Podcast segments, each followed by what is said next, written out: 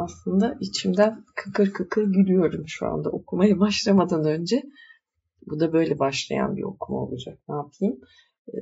Sabahın 4.30 sinek istilasına uğradım evde. Her tarafım böyle kabardı sinirdi. Yediler. Bayağı yediler herhalde. 10 tane ısırık vardır. O yüzden uyuyamadım ve Judith'e döndüm. Judith'e geldim. Neşeliyim. Yaşasın ne güzel. Sinekler demek ki ısırınca uyanıyorum. Uykum kaçıyor. Kitap okuyabiliyorum diye mutlu oldum. Nerede kalmışım? Sayfa 86'da kalmışım. 86'dan böyle bir halden okumaya devam. Evet. Öğle yemeğinden sonra Lazar'ı aradım. Evde değildi. Telefonu uşak açtı. Saat 4.30'a doğru bu kez benim telefonum çaldı. Arayan Lazar'dı, hala şehirdeydi. Sanki çok uzakta, başka bir gezegendeymiş gibi uzun süre sustu. Ben de aslında gayet basit olan ricamı onunla konuşmak istiyordum, hem de hemen. Uzun süre tartıp biçtim. Size geleyim mi diye sordu en sonunda bezgin bir sesle. Fakat bunun anlamı yoktu. Çünkü kocam her an eve gelebilirdi. Ona bir kafede ya da pastanede randevu da veremezdim. En sonunda isterseniz eve gidip sizi orada bekleyeyim dedi ters ters. Bu teklife sevinmiştim ve gerçekten o sırada hiçbir düşüncem yoktu. O günlerde bilhassa sabahki konuşmayı takip eden saatlerde hiç durmadan hayatın tehlikeli yollarında hareket eden, hayatın şehir merkezindeki ev ve salonlardakinden farklı kurallara göre işlediği hapishaneler ve hastaneler arasında gidip gelen birinin sıra dışı ruh hali içindeydim. Hiçbir şey anlamadım bu ruh halinden tekrar. Bu teklife sevinmiştim ve gerçekten o sırada hiçbir düşüncem yoktu. O günlerde bilhassa sabahki konuşmayı takip eden saatlerde hiç durmadan hayatın tehlikeli yollarında hareket eden, hayatın şehir merkezindeki ev ve salonlarındakinden farklı kurallara göre işlediği hapishaneler ve hastaneler arasında gidip gelen birinin sıra dışı ruh hali içindeydim. Aynı şekilde Lazar'ın evine de insanların hayatın istisnai anlarında acil servise ya da polise gittikleri duyguyla gittim. Neden sonra kapıyı çalarken elimin titreşini görünce fark ettim ki alışılmadık ve belki pek de doğru olmayan yollarda yürüyordum. Kapıyı kendi açtı. Tek kelime etmeden elimi öperek beni büyük bir odaya götürdü. Tuna kıyısındaki yeni bir binanın 4. katında oturuyordu. Bu binadaki her şey yepyeni, modern ve konforluydu. Sadece evin dekorasyonu eski, taşra tarzında, demodeydi. Etrafıma bakınca şaşırmıştım. İçim sıkılıyordu ve panik içindeydim. Ama bir yandan da dekorasyonun ayrıntıları dikkatimi çekmişti. Çünkü bilirsin ya, insanoğlu pek acayiptir. Bence dar ağacına götürülürken bile bir takım ayrıntılar dikkatini çeker. Mesela ağaçtaki bir kuş ya da ölüm hükmünü okuyan yargıcın yüzündeki bir sivilce. Evet, evden söz ediyordum. Yanlış dairenin kapısını çaldığım hissine kapılmıştım. Lazar'ın evini gizliden gizliye birçok kez hayal etmiştim. Bilmiyorum, belki de kızılderili tarzı bir dekorasyon, içinde bir yığın kitabın ve güzel kadınlarla sevgili dostların yüzülmüş kafa derilerinin olduğu bir çadır bekliyordum. Fakat buna benzer hiçbir şey yoktu. Oda geçen yüzyıldan kalma, dantel örtülerle süslü, hakiki kiraz ağacı mobilyalarla döşenmişti. Bilirsin ya, hani şu taşradaki eli yüzü düzgün salonlar gibi. Bunun haricinde yüksek arkalıklı rahatsız sandalyeler ve bir yığın küçük burjuva ıvır zıvırıyla. Marienbad'dan alınmış cam objeler ve porselen hayvanlarla dolu bir vitrin vardı. Oturma odası taşradan büyük şehre gelen orta halli bir avukatın salonu gibiydi. Mobilyaları karısı baba evinden getirmiş ve henüz yenilerini alamamışlardı. Oysa aslında burada kadın elinin izi bile yoktu ve bildiğim kadarıyla Lazar zengindi. Beni Judith'e aldığı sürüsüyle kitap olan odaya götürmedi. Bana nazik, hatta can sıkıcı derecede itinalı davranıyordu. Tıpkı bir doktorun ilk kez muayeneye gelen bir hastaya davrandığı gibi. Oturmam için bir koltuk gösterdi ve tabii hiçbir şey ikram etmedi. Bütün bu süre boyunca son derece ihtiyatlı, dikkatli ve kontrollü bir hali vardı. Sanki böyle konuşmaları daha önce birçok kez yapmıştı ve tamamen boşuna olduklarını biliyordu. Doktorun iyileşemeyecek bir hasta karşısında çare olmadığını bildiği halde onun şikayetlerini dinlemesi, kafa sallaması ve duruma göre bir toz ya da şurup yazması gibi. Ne biliyordu? Gönül meselelerinde tavsiye diye bir şey olmadığını biliyordu. Bunu yavaş yavaş ben de anlamaya başlamıştım. Orada onun karşısında yılgınlık içinde otururken bütün bu yolu boşuna kat ettiğimi seziyordum. Hayatta tavsiye diye bir şey yoktur. Olacak şey olur. Hepsi bu. Onu buldunuz mu diye sordu lafı hiç dolandırmadan. Evet dedim. Bu insana fazla bir şey açıklamaya gerek yoktu. Şimdi biraz sakinleştiniz mi? Pek sayılmaz. Tam da bu yüzden geldim. Size bu işin devamının nasıl geleceğini sormak için. Bunu size söyleyemem diye karşılık verdi sakin sakin. Belki de devamı yoktur. Hatırlarsanız size bu meseleye el sürmemenin daha iyi olduğunu söylemiştim. Yara iyileşti ya da doktorların tabiriyle kaynadı. Siz de ne yaptınız ne ettiniz o dokuya küçük bir kesik attınız. Tıbbi terimler kullanması beni şaşırtmamıştı. Zaten kendimi bir doktorun muayenehanesinde gibi hissediyordum. Biliyor musun? Oradaki hiçbir şey edebi değildi. Ünlü bir yazarın evi denildiğinde akla gelen tabloya hiç benzemiyordu. Her şey daha ziyade burjuva, hatta küçük burjuva tarzı çok düzenli ve iddiasızdı. Lazar bakışımı yakaladı. Zaten onun karşısında oturmak daima huzursuz ediciydi. Çünkü her şeyi fark ederdi. Ve insan günün birinde kullanılacağı, bu yazarın karşısına çıkan her şey ve herkes gibi kendisinin de günün birinde onun kitaplarında boy göstereceği hissine kapılırdı. Ve sakin bir biçimde şöyle dedi. Burjuva düzenine ihtiyacım var. İçimde yeterince macera perestim. Dışarıdan bakıldığında ise Posta İdaresi Genel Müdürü gibi yaşamalıyım. Düzen hayatidir. Çünkü aksi takdirde dikkatimi veremem. Ne güzel özetlemiş tekrar. Burjuva düzenine ihtiyacım var. İçimde yeterince macera perestim. Dışarıdan bakıldığında ise Posta İdaresi Genel Müdürü gibi yaşamalıyım. Düzen hayatidir. Çünkü aksi takdirde dikkatimi veremem. Neye dikkatini veremeyeceğini söylemedi. Muhtemelen bütün hayatı. Hayata, dış dünyaya ve mor kurdelelerin uçuştuğu yer altına. Kocama hiçbir şey söylemeyeceğime dair yemin etmek zorunda kaldım. İyi dedim. Fakat nasıl olsa öğrenecek. Kimden? Sizden. İnsan böyle bir konuda sessiz kalamaz. Konuşmak ya da sessiz kalmak sadece ağızla değil, aynı zamanda ruhla da yapılır. Kocanız her şeyi öğrenecek, hem de çok yakında. Sustu ve sonra pat diye hiç de nazik olmayan bir biçimde "Benden ne istiyorsunuz hanımefendi?" diye sordu. Net bir cevap rica ediyorum dedim kendi sakin netliğime şaşarak. Haklı çıktınız. Bir şey patladı. Ben mi patladım yoksa sadece tesadüf müydü? Artık bunun önemi yok. Zaten bu tür tesadüfler yoktur. Evliliğim sınıfta kaldı. Bu evlilik için deli gibi mücadele ettim. Bütün hayatımı buna adadım. Nerede yanlış yaptığımı bilmiyordum. Şimdi de işaretler, izler ve kocamla benden daha fazla ortak noktası olduğunu iddia eden bir insan buldum. Masaya dayanmış, sigara içiyor ve tek kelime söylemiyordu. Bu kadının kocamın kalbinde, sinirlerinde silinmez bir iz bıraktığına gerçekten inanıyor musunuz? Böyle bir şey var mıdır? O zaman sevgi nedir? Rica ederim dedi nazik ve biraz alaycı bir tavırla. Ben sadece bir yazar ve bir erkeğim. Böyle zor kadın sorularına cevap veremem. Sizce dedim, sevgi bir ruh üzerinde o kişinin başka birini sevememesine neden olacak bir iktidar kurabilir mi? Belki dedi temkinli bir şekilde ve görev bilinciyle.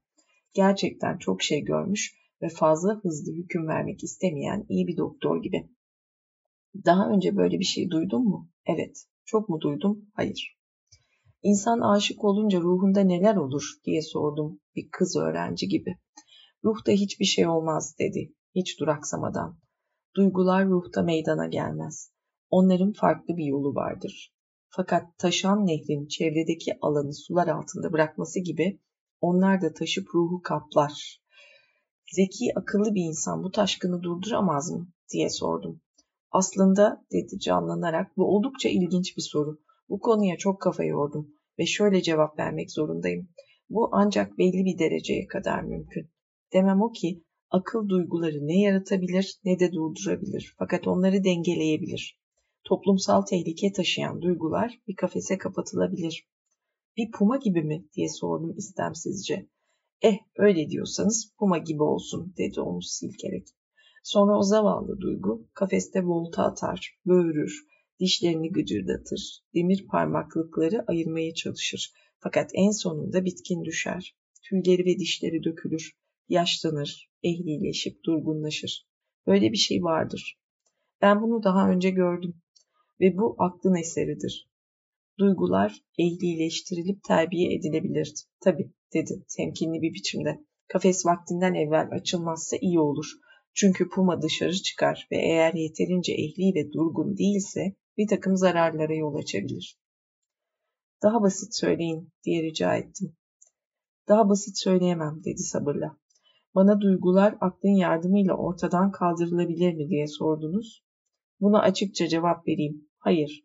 Fakat sizi teselli etmek için şunu söyleyebilirim ki, insan duygularını bazen en iyi ihtimalle ehlileştirip gücünü azaltabilir.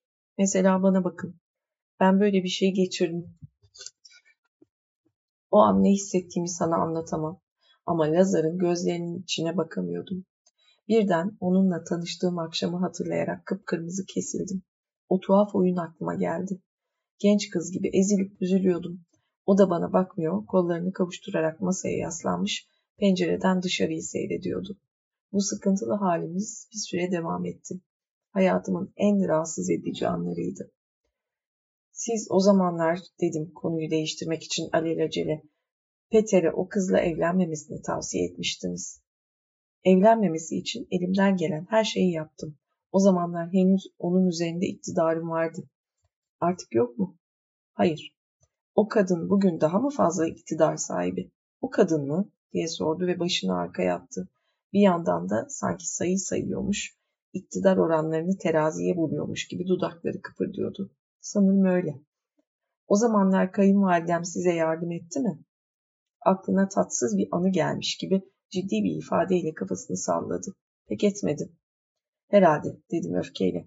"Bu gururlu kibar kadının böyle bir deliliği tasvip edeceğine inanmıyorsunuz, öyle değil mi?"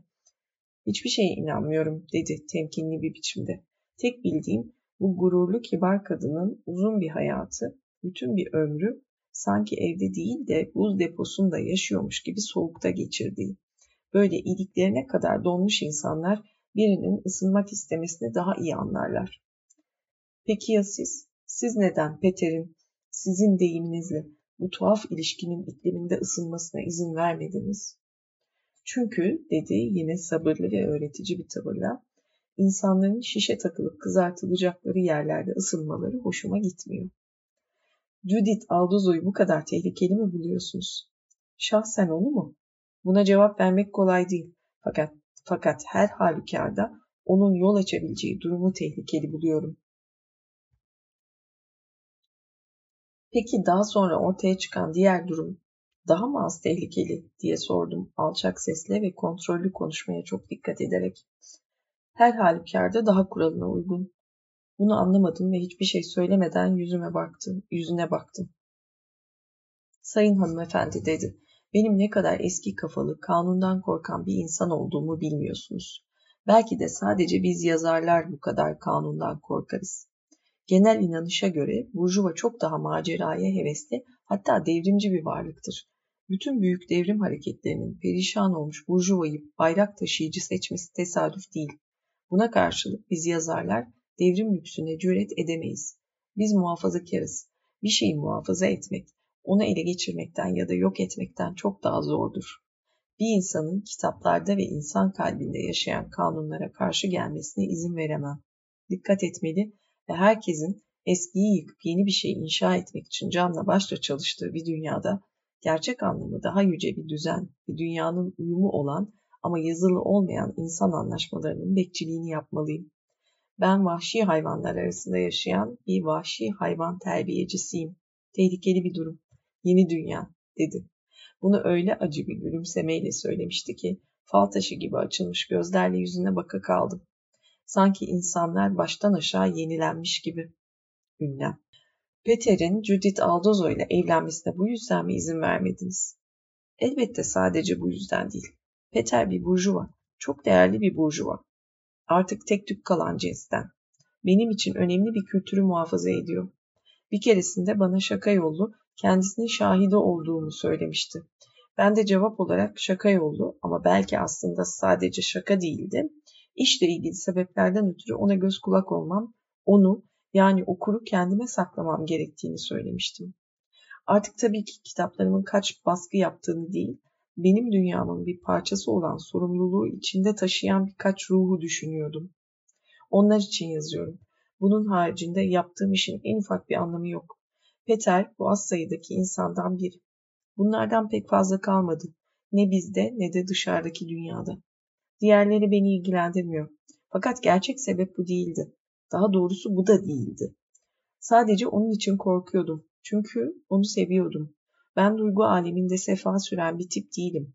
Fakat bu duygu dostluk, aşktan çok daha ince ve karmaşıktır.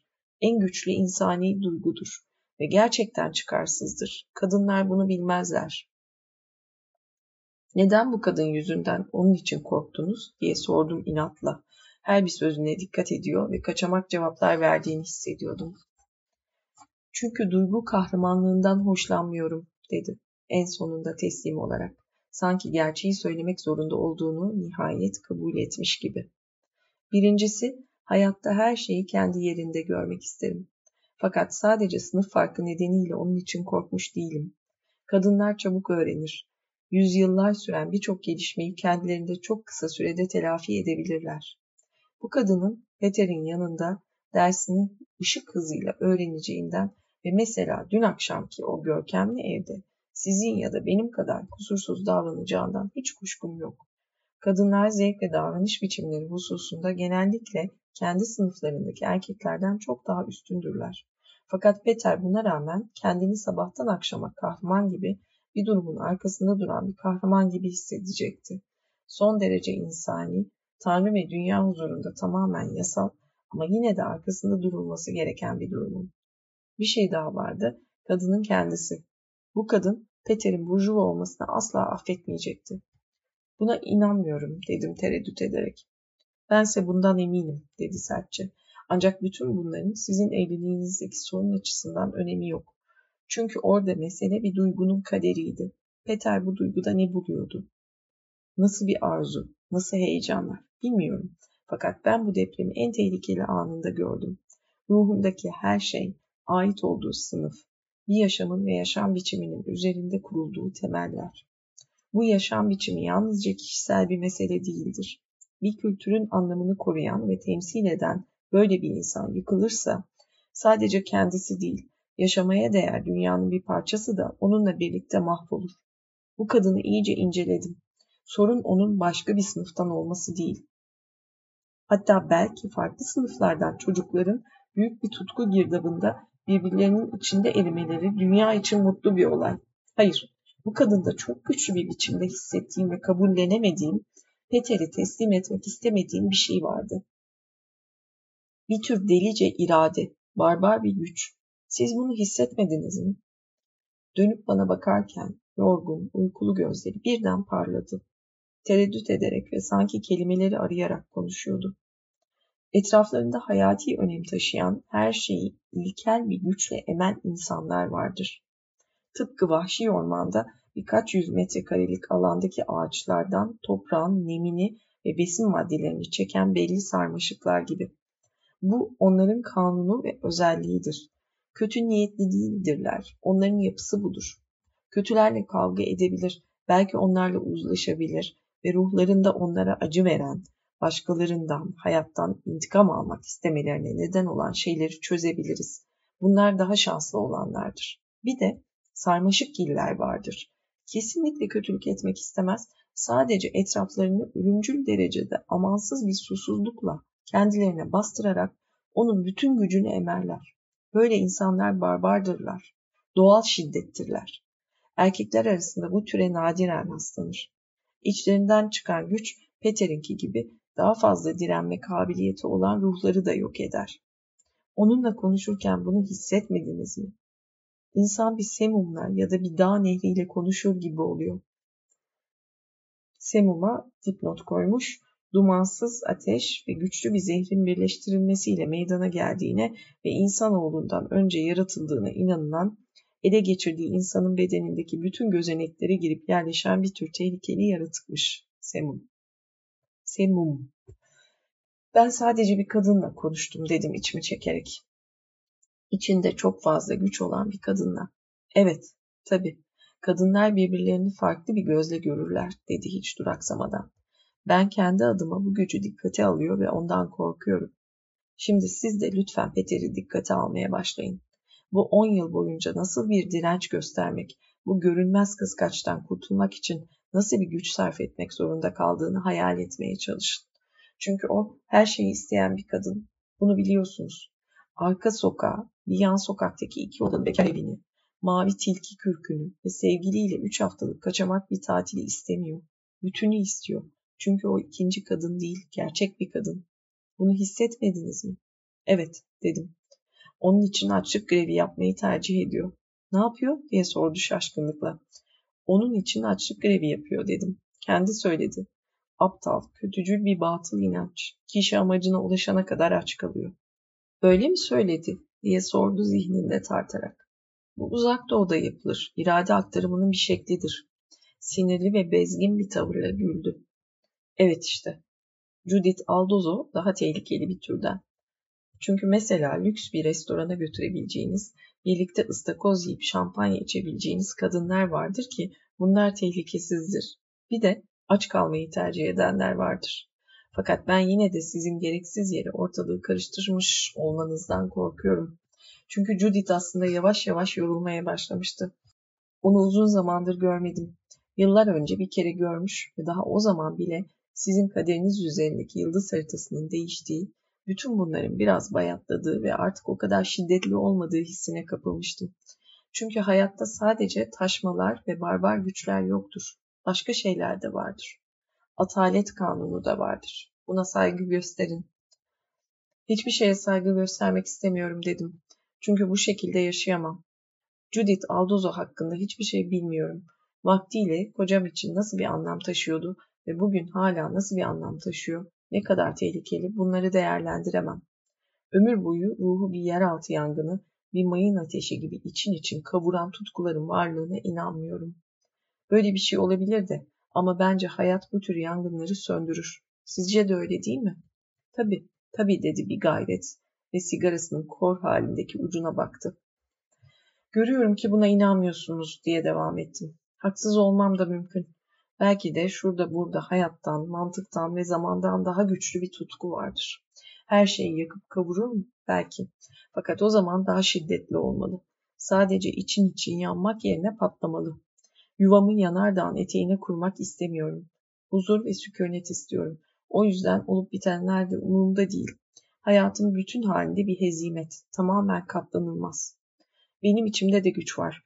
Ben de bekleyip isteyebilirim. Sadece Judit Áldozó değil. Her ne kadar ben hiç kimse için açlık grevi yapmayıp mayonezli tavukla yanında salata yesem de bu sessiz düello sona ermeli. Siz düellonun şahitlerinden biriydiniz. O yüzden size başvurdum. Peter'in bu kadına hala bağlı olduğuna inanıyor musunuz? Evet, dedi kısaca. O zaman bana yeterince bağlı değil, dedim sakin bir şekilde yüksek sesle. O zaman bir şey yapmalı. Onunla evlenmeli ya da evlenmemeli. Onunla mahvolmalı ya da mutlu olmalı. Ama ne olursa olsun huzur bulmalı. Her halükarda ben böyle bir hayatı istemiyorum. Peter'e hiçbir şey söylemeyeceğim konusunda o kadına yemin ettim ve yeminime sadık kalacağım. Fakat şuna da kızmam. Eğer siz bir ara bu yakınlarda, önümüzdeki günlerde temkinli bir şekilde ya da temkinli olmasa da olur, onunla biraz konuşsanız, bunu yapar mısınız? Eğer istiyorsanız, dedi isteksizce. Bunu sizden çok rica ediyorum, dedim. Ayağa kalktım ve eldivenlerimi taktım. Gördüğüm kadarıyla bana şimdi ne olacağını sormak istiyorsunuz. Cevap vereyim. Verilen karara katlanacağım. Böyle yıllarca süren sessiz dramları sevmem. Görünmez rakiplerle, kansız, solgun bir gerilim içinde.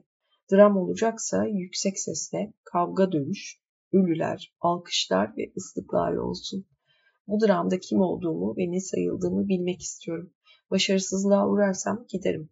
O zaman artık ne olacaksa olur. Ama Judit Áldozó ile Peter'in kaderi beni hiçbir şekilde ilgilendirmez. Bu doğru değil, dedi sakin bir biçimde. Doğru, dedim.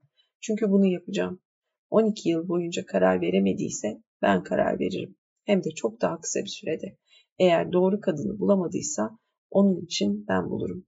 Kimi kastediyorsunuz diye sordu bu kez aniden parlayan neşeli bir ilgiyle. Bütün konuşma boyunca onu hiç böyle görmemiştim. Sanki şaşırtıcı ve eğlenceli bir şey duymuştu. Kimi bulacaksınız? Söyledim ya diye karşılık verdim biraz afallayarak. Neden bana inanmıyormuş gibi gülümseyerek bakıyorsunuz? Kayınvaliden bir keresinde doğru erkeğin ya da kadının daima bir yerlerde yaşadığını söylemişti. Doğru kadın belki Judit Áldozó, belki benim ama belki de bambaşka biri. Öyleyse de o kadını Peter yerine ben bulacağım. Peki, dedi. Kavga etmek istemeyen biri gibi gözlerini halıya dikmişti. Tek kelime söylemeden beni kapıya kadar geçirdi. Yüzünde hala o tuhaf gülümsemeyle elimi öptü. Yavaş bir hareketle kapıyı açıp yerlere kadar eğildi. Artık hesabı isteyelim. Burası cidden kapanmak üzere. Bakar mısınız? Bizim 2 çay ve 2 şam fıstıklı dondurma var. Hayır canımın içi. Bugün benim misafirimsin. Bırak. Ayrıca bana acıma. Gerçi ay sonu ama bu mütevazi davet beni batırmaz. Bağımsız ve rahat bir hayatım var. Nafakamı düzenli olarak her ayın başında alıyorum. Üstelik miktarı ihtiyacım olandan biraz fazla bile. Biliyor musun? Hayatım hiç de kötü değil. Gel gör ki bu hayatın anlamı yok diye mi düşünüyorsun? Bu da doğru değil. Hayatta o kadar çok şey var ki. Daha önce şehrin içinden geçerek buraya gelirken birden kar yağmaya başladı. Öylesine saf, hakiki bir mutluluktu ki. İlk kar. Eskiden dünyadan bu şekilde keyif alamazdım. Yapacak başka işlerim vardı. Dikkatimi başka şeylere veriyordum. Dikkatimi bir insana veriyordum ve dünyayla meşgul olacak vaktim yoktu. Sonra o insanı kaybettim ve yerine bir dünya kazandım. Kötü bir değiş tokuş olduğunu mu düşünüyorsun? Bilmiyorum. Haklı olabilirsin. Anlatacak fazla bir şeyim kalmadı. Gerisini zaten biliyorsun. Boşandım ve yalnız yaşıyorum. O da bir süre yalnız yaşadı. Sonra Judit Áldozó ile evlendi. Fakat bu başka bir hikaye. Tabii bütün bunlar Lazar'ın evinde düşündüğüm kadar hızlı olmadı. O konuşmadan sonra 2 yıl daha kocamla birlikte yaşadım. Görünüşe bakılırsa hayatta her şey görünmez bir saatin yelkovanına göre gelişiyor. İnsan bir dakika erken karar veremiyor. Bunu ancak olaylar ve durumlar kendi kendine kararı belirledikten sonra yapabiliyor. Diğer her şey keyfi, anlamsız, insanlık dışı, belki aynı zamanda da ahlak dışı. Hayat karar veriyor. Şaşırtıcı, harikulade bir şekilde. Hayat karar veriyor. Şaşırtıcı, harikulade bir biçimde. Ve sonra her şey alabildiğine kolay ve doğal oluyor. Çok güzel burası. Çok. İnsan bir dakika erken karar veremiyor. Hatta başından bir cümle daha geriden. Görünüşe bakılırsa hayatta her şey görünmez bir saatin yelkovanına göre gelişiyor. İnsan bir dakika erken karar veremiyor. Bunu ancak olaylar ve durumlar kendi kendine kararı belirledikten sonra yapabiliyor. Diğer her şey keyfi, anlamsız, insanlık dışı, belki aynı zamanda da ahlak dışı. Hayat karar veriyor. Şaşırtıcı, harikulade bir biçimde ve sonra her şey alabildiğine kolay ve doğal oluyor. Biraz kadercilik ya bu. Nasıl rahatlatan bir duygu insanı.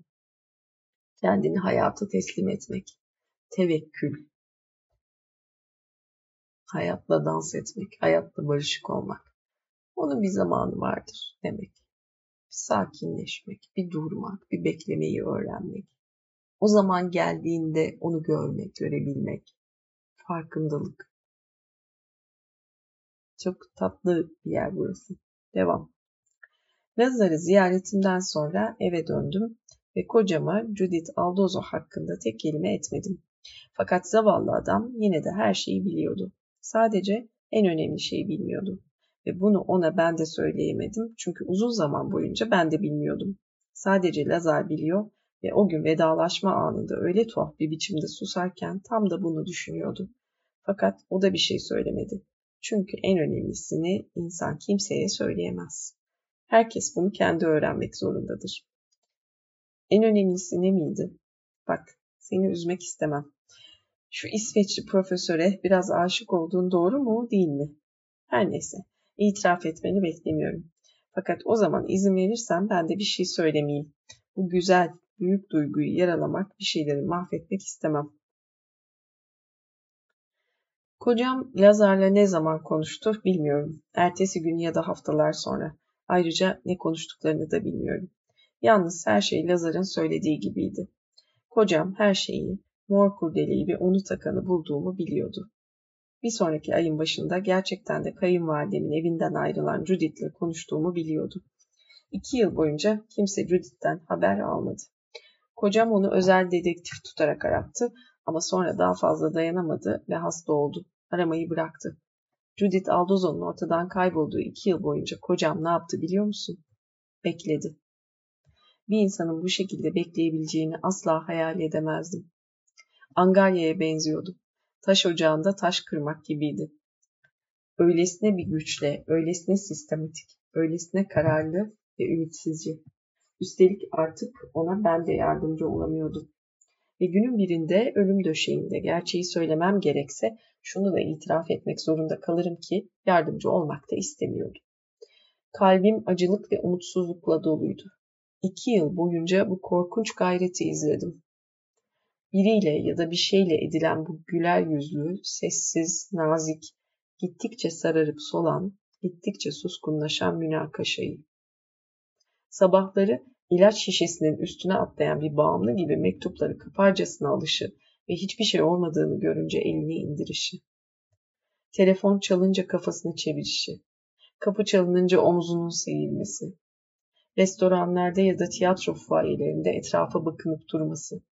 O hiç durmadan bir şey arayan bakış. 2 yıl boyunca böyle yaşadık. Ve Judit Áldozó sanki yer yarılmış da içine girmişti. Sonraları onun yurt dışına gittiğini ve Londra'da İngiliz bir doktorun evinde hizmetçilik yaptığını öğrendik. O zamanlar İngiltere'de Macar hizmetçiler rağbet görüyordu. Ne ailesi ne de kayınvalidem ondan haber alıyordu.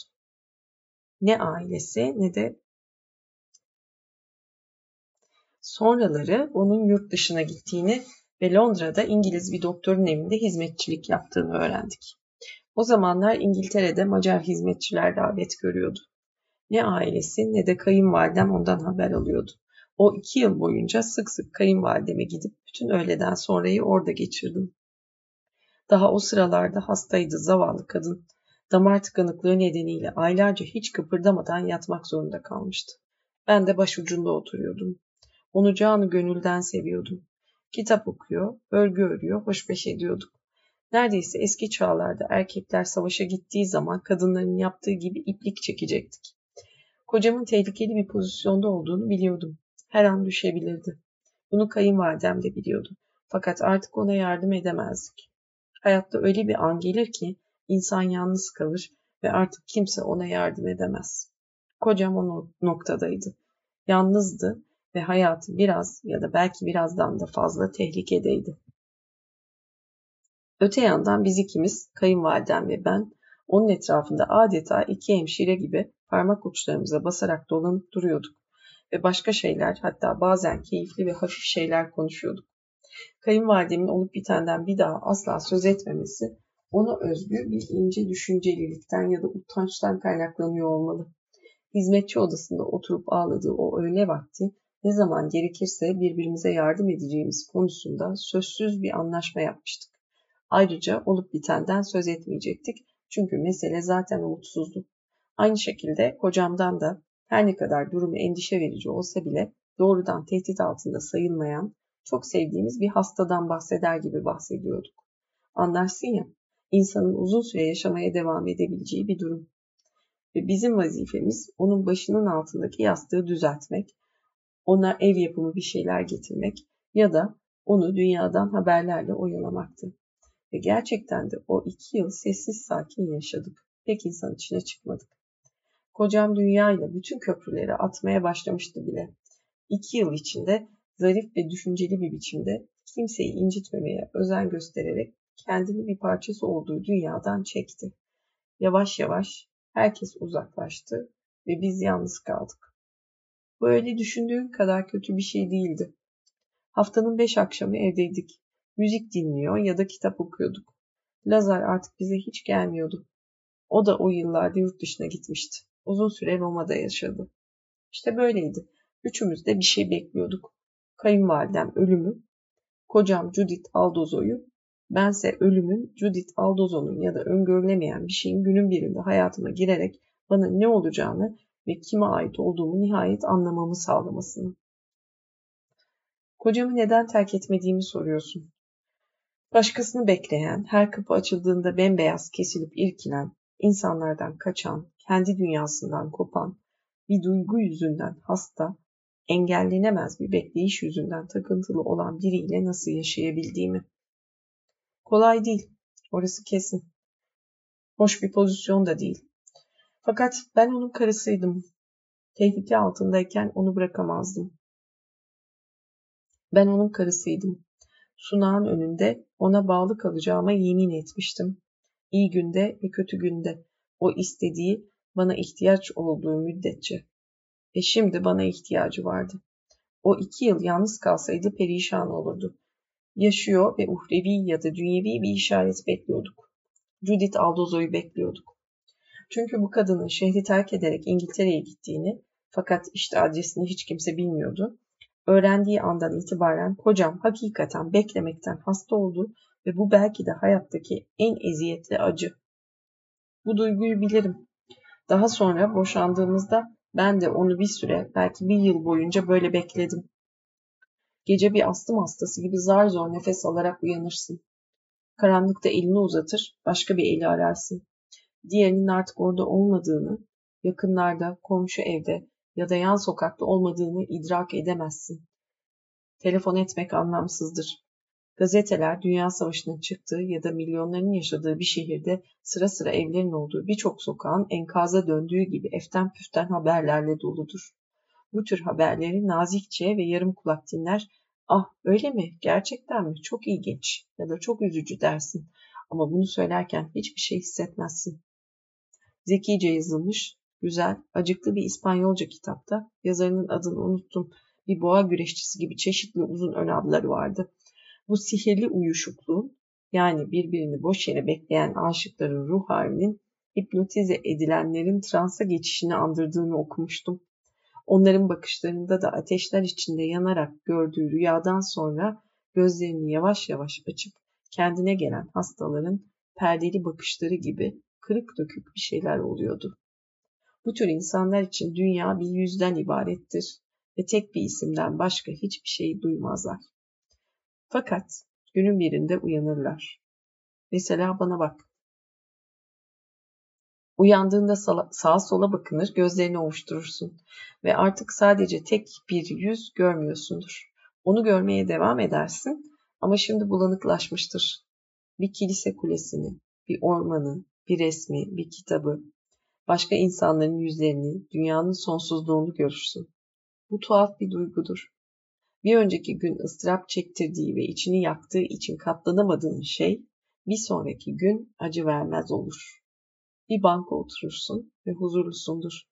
Şöyle şeyler düşünürsün.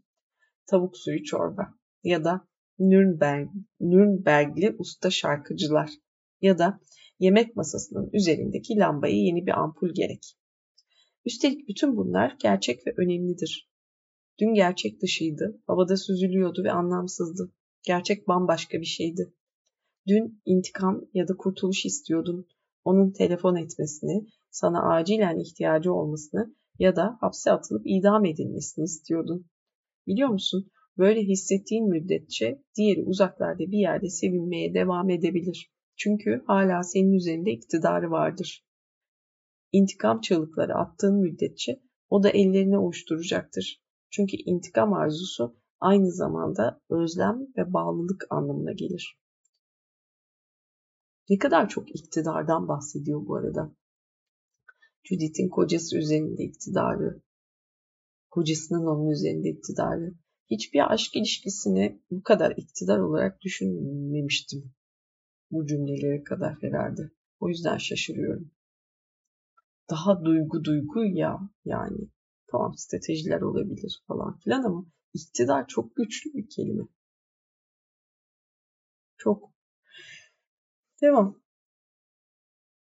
Sonra o gün gelir, uyanırsın, gözlerini ovuşturursun, esnersin ve birden artık hiçbir şey istemediğini fark edersin. Onunla sokakta karşılaşsan bile senin için fark etmez. Telefon ederse gerektiği gibi konuşursun. Seni görmek isterse ve bu buluşma kaçınılmazsa hay neden olmasın? Ve biliyor musun, bütün bunları içinden gelen bir rahatlık ve dürüstlükle yaparsın. Kasılma, acı, kendini kaybetme, hiçbiri yoktur. Bu nasıl olmuştur? Anlayamazsın. Artık intikam almak da istemiyorsundur. Hayır. Ve işte o zaman hakiki intikamın bu olduğunu fark edersin. Tek intikam, tek kusursuz intikam budur. Artık ondan hiçbir şey istememek, ona ne iyilik ne kötülük dilemektir. Çünkü o zaman artık seni yaralayamaz. Eskiden erkekler böyle anlarda sevgililerine şöyle başlayan mektuplar yazarlardı. Sayın hanımefendi, her şey bu hitabın içindeydi. Artık canımı yakamazsın mesajı bu hitabın içindeydi ve sezgileri açık kadınları ağlatıyordu. Ve bazense ağlatmıyordu bile. Zeki erkekler böyle anlarda büyük bir hediye, bir demet gül, bir hayat sigortası gönderirler. Neden göndermesinler ki? Nasıl olsa artık acı vermiyor. Bu iş böyledir, ben bilirim. Bir sabah uyandım ve yaşamaya küçük adımlar atmaya başladım. Bir yandan kocam o zavallı uyanmadı. Bir sabah uyandı.